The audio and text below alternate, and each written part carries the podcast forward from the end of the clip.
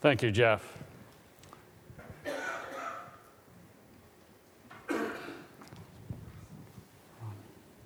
We're in the process of discussing Bible translations and reading from the King James. You'd almost have it, have it in front of you to see some of the spelling and so on. I know that may be somewhat different. But tonight we want to spend just a few minutes looking at the history of the New International Version, Lord willing. In the next couple of weeks, we'll consider some history of the King James Version also. The NIV was first published in 1973 with the New Testament only.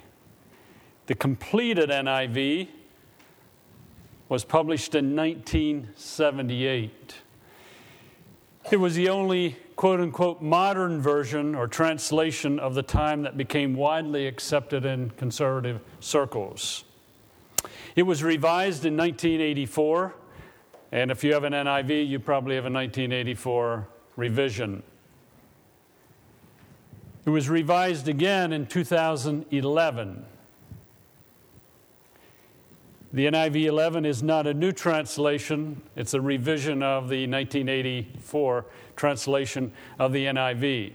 And as you think about translations, I would just encourage you to keep in mind that the King James Version was also revised. No one has, that I know of, and uses a 1611 version of the King James Bible. It was revised within several years of being written, and then four or five times, I'll give you the exact dates and then ultimately in 1769, most King James versions that are used today are 1769. Again, just a little history of Bible translation. There's two other translations that came out being based on the NIV. There was a British NIVI in 1996. Some thought that was somewhat of inclusive language. And then in 2002, there was a TNIV an unsuccessful attempt by the publishers to replace the NIV. When I say unsuccessful, the TNIV, today's New International Version, just never took a hold, probably for a variety of reasons, some of which may come up in the future. The reason for the revisions in the NIV is the NIV Charter is committed to maintaining contemporary language. So as language changes, they want to update it to, you know, bring about language changes that are more like maybe spoken at the present time, and we'll discuss that some in the future. The changes in the NIV 11 are about 5% of the 1984 version. And my encouragement is do not compare the NIV 11 to the NIV or other translations to determine its accuracy, but go back to the original languages. And again, we have to accept what others say that is, Hebrew, Aramaic, and Greek. And I think that should be done with any translation. This afternoon, I was looking through the um, TNIV for a little while, just looking at some passages that I know are questionable. But again, I, need, I shouldn't say, well, how does this compare to the NIV or the NIV 11? How does it compare to what is being said in the original languages? So it's a little history on the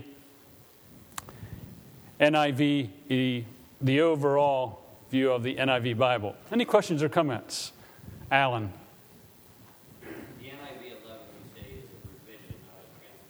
Yeah, well, it's a revision of the NIV. So it, Saying that's a revision and not a translation, don't we compare it to the NIV since it's a revision of that translation? It is a translation, but it's, maybe I should say it's not a new translation. It's taking the NIV 11 and making some changes in light of things that may be found out in light of language changes. The same thing would have been done with the King James Version uh, a number of times along the way. There were some revisions, the same translation, maybe updated might be a better word. Answer your question, Alan? Okay. Any other questions? What's the T stand for? Today's, today's New International Version. And some people felt that was gender neutral, which we'll discuss, no, in the future. As we think about the NIV, I'm talking the NIV 1984 edition. I don't know about you, but when you say something, you like to be taken at your word. There have been things said about the NIV, there have been things said about the NIV 11, some good, maybe not, some not so good. So, what I'm going to do now, I've taken the preface of the NIV and basically reduced it, you know, to some general statements. What the translators are saying about the NIV. They would say it's a completely new translation. That's the NIV, 1984, the one that is no longer available. It was made by over 100 scholars working directly from the best available Hebrew, Aramaic, and Greek text. Remember what I said this morning about you know, how many people are involved in the translation? If you read the Living Bible, that's basically a paraphrase by Ken Taylor. If you use the message, that's not the entire Bible, but there's various parts of the Bible where Eugene Peterson you know, translated some. Again, done by one individual. That stands in distinction to a translation like the King James Bible was made by many scholars, and the same being true of the NIV.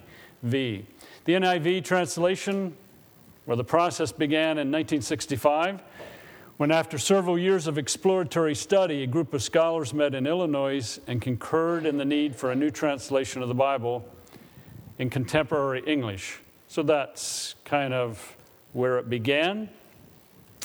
The need was endured, endorsed by a large number of leaders from many denominations who met in Chicago in 1966. And again, if you want to read the preface, you'll find all this information there.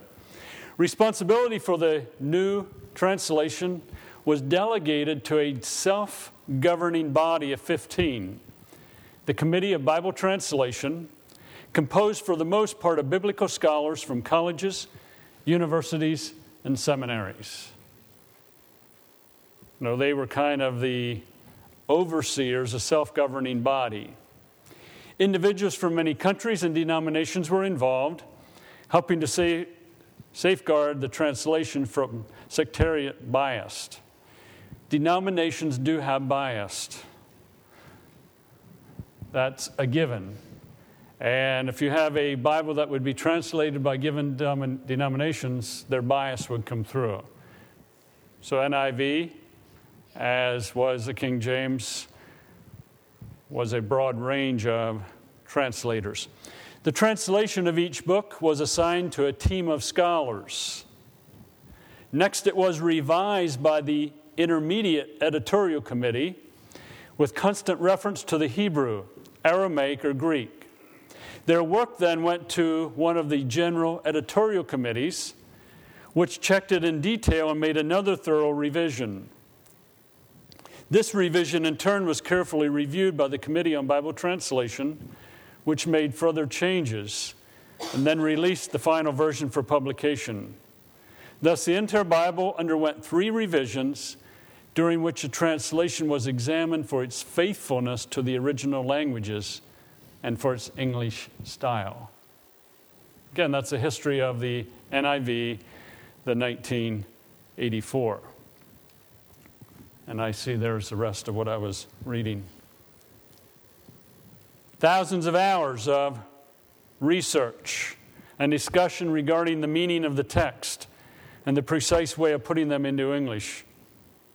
You know, you're dealing with much, much time by many, many people.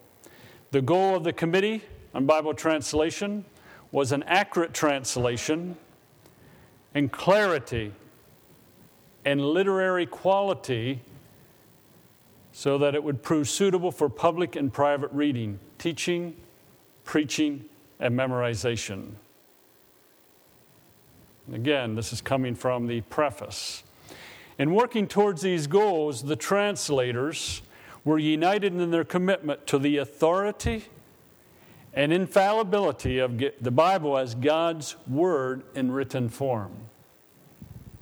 Now, there was a commitment to the Bible as being infallible and also authoritative. The committee believes the Bible contains the divine answers to the deepest needs of humanity.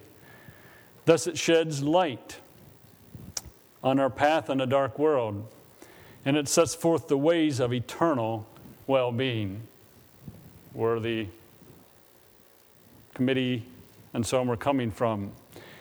They were concerned about the accuracy of the translation and its fidelity to the thought of the biblical writers. You know, what was the biblical writer saying when the text was originally written? How does that go from one language into modern day English? They weighed the significance of the lexical and grammatical details of the Hebrew, Aramaic, and Greek text. Again, this is what the writers or, or translators are saying about what they did. They attempted more than a word for word translation. Because the thought patterns and syntax differ from language to language, faithful communication of the meaning of the writers of the Bible demands frequent modification in sentence structure and constant regard for the contextual meaning of words. If you take Greek or Hebrew and try to do a word for word translation, you would not have a readable translation today because languages are different. And I will give you some examples of that you know, in the next couple of weeks, where if you translate literally, word for word, here's what it will appear. The same is true today. When I was in Africa and various people translated for me, they did not take each of the words that I spoke and literally translate them in the same order. They were communicating the meaning that I was stating. Same thing happened in the Dominican Republic when you know, I preached there a number of times. Uh, I might say something in a sentence, it might take them two or three sentences to say it. You know, you wonder what's going on here. Difference in language. And the same is true when we're going from Hebrew, Aramaic, or Greek into English. The developing version submitted every book to stylist consultants. They made suggestions. This was done twice in the process of translation. And then samples of the translation were tested for clarity and of reading by, var- by various kinds of people.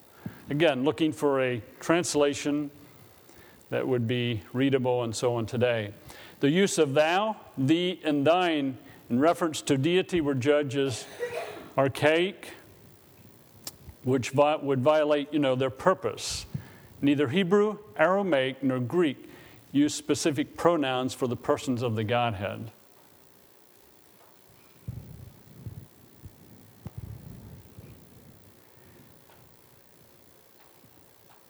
There is a sense in which the work of translation is never wholly finished.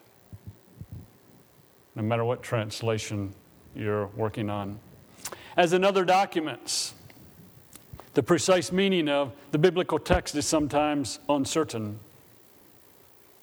Discoveries in the last century have helped in understanding difficult passages, but some uncertainties remain. The more, the more significant of these have been called to the reader's attention in the footnotes. I want you to understand about translations.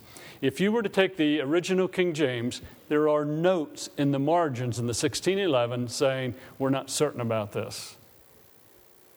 And you will find the same is true in the 1769. Because going from one language to another is not always just simple. And again, you're dealing with documents that go back thousands of years. So in the NIV, there's notations made, you know, in a footnote if they're not positive about something. In regard to the divine name, Yahweh, that is the divine name of God, the translators use Lord, all in capital letters. That's the way they chose to translate it, and they state that in the preface. To achieve clarity, the translator sometimes supplied words not in the original text, but required by the context. If there was uncertainty about such material, it is enclosed in brackets. And you will find that true in quite a few translations. You know, there's something in brackets that appears in the King James. That appears in some other translations, you know, where words were supplied that are not in the original, seeking to communicate clearly. Now, in relation to the NIV, what we just looked at is what the translators of the NIV are saying, and I think we need to take them at their word, unless we come across something that is otherwise, and then I think we would have to have someone talk to them about it. So, this is their approach to translation of the NIV. Questions or comments to this point?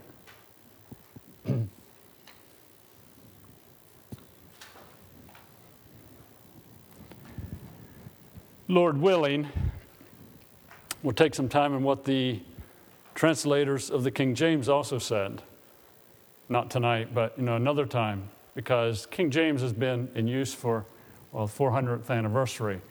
You know, we just passed that the latter part of last year. Now we're going to look at the NIV 11. Now remember, the NIV 11 would be, if you want to call it a revision or an updating of the NIV. It's not a new translation. So, what we already stated would be true. These are some things that are stated in the preface of the NIV 11.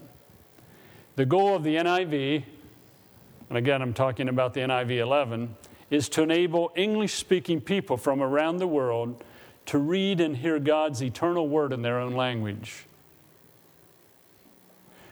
So the committee, the charter of the NIV, when it was first translated, wanted to keep the NIV current, you know, in terms of English and language.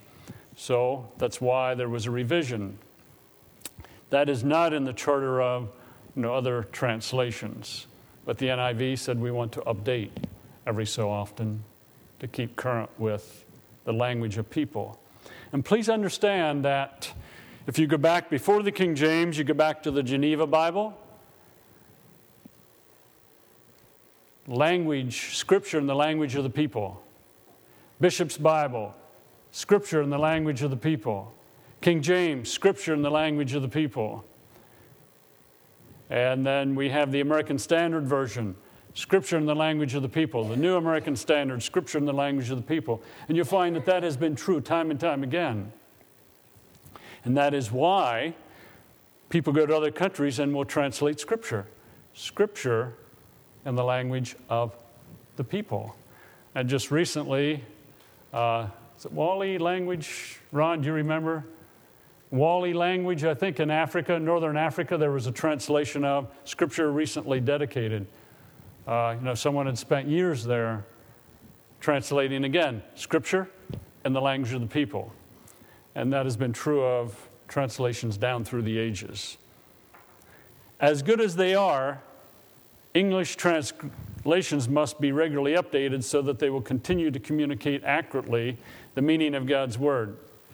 Updates are needed in order to reflect the latest developments and understanding of the biblical world and its languages and to keep change or pace with changes in English usage.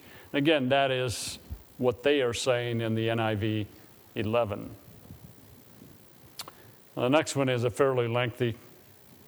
The original NIV, 1978, was published in a time when a man, when a man would naturally be understood in many contexts to be referring to a person, whether male or female. But most English speaking speakers today tend to hear a distinct male connotation in this word. In recognition of this change in English, this edition of the NIV, along with almost all other recent English translations, substitutes other expressions when the original text intends to refer generically to men and women equally. Follow what they're saying? They may not use man if it's referring to man and woman equally. They're not taking a word that is referring to a male and making it generic. They're taking a term that is referring to male or female, and there they may use generic. Rather than using man, they may use person and so on. You follow the distinction of what's happening there. And again, they would say that is due to change in language And I will show you a study that has been done independent of any Bible translation of change that has taken place in the English language in the last, no, 30 years or so. Thus, for instance, the NIV 1984 rendering of 1 Corinthians 8 3, but the man who loves God is known by God, becomes in this edition, but whoever loves God is known by God. On the other hand, man and mankind as denoting the human race are still widely used. This edition of the NIV therefore continues to use these words along with other expressions in this way. So if you go back to Genesis, you will find that in the King James, I think it says, no, let's create man in our image. The NIV would say, let us create mankind in our image. And the same in Genesis 5 and verse 2. Again, they feel that because of some change in the English language. And we will look at certain passages to show that, or there's some concern with some passages, are terms where they're speaking of males being translated in a generic way. And the translators would say, no, we have not used man as an example where it's referring to people in general, to male and female. That's what they're saying. And again, what I've checked out, I think they're accurate on that. And they would say it's because of the change in language. And I realize that some would say that's tied in with the feminist movement. And I will respond to that, you know, at a future time. There is a move away from using the third person masculine singular pronouns, he, him, is, to refer to men and women equally. The reader will frequently encounter a they, them, or their to express a generic singular idea. So rather than saying he, when it's referring to people in general, male or female, or adults or teenagers or whatever, they will use they, them, and their. And again, they're saying this is what we're doing.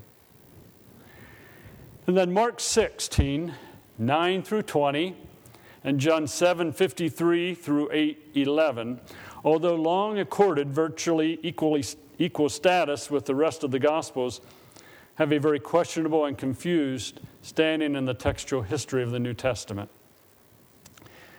Those passages are there.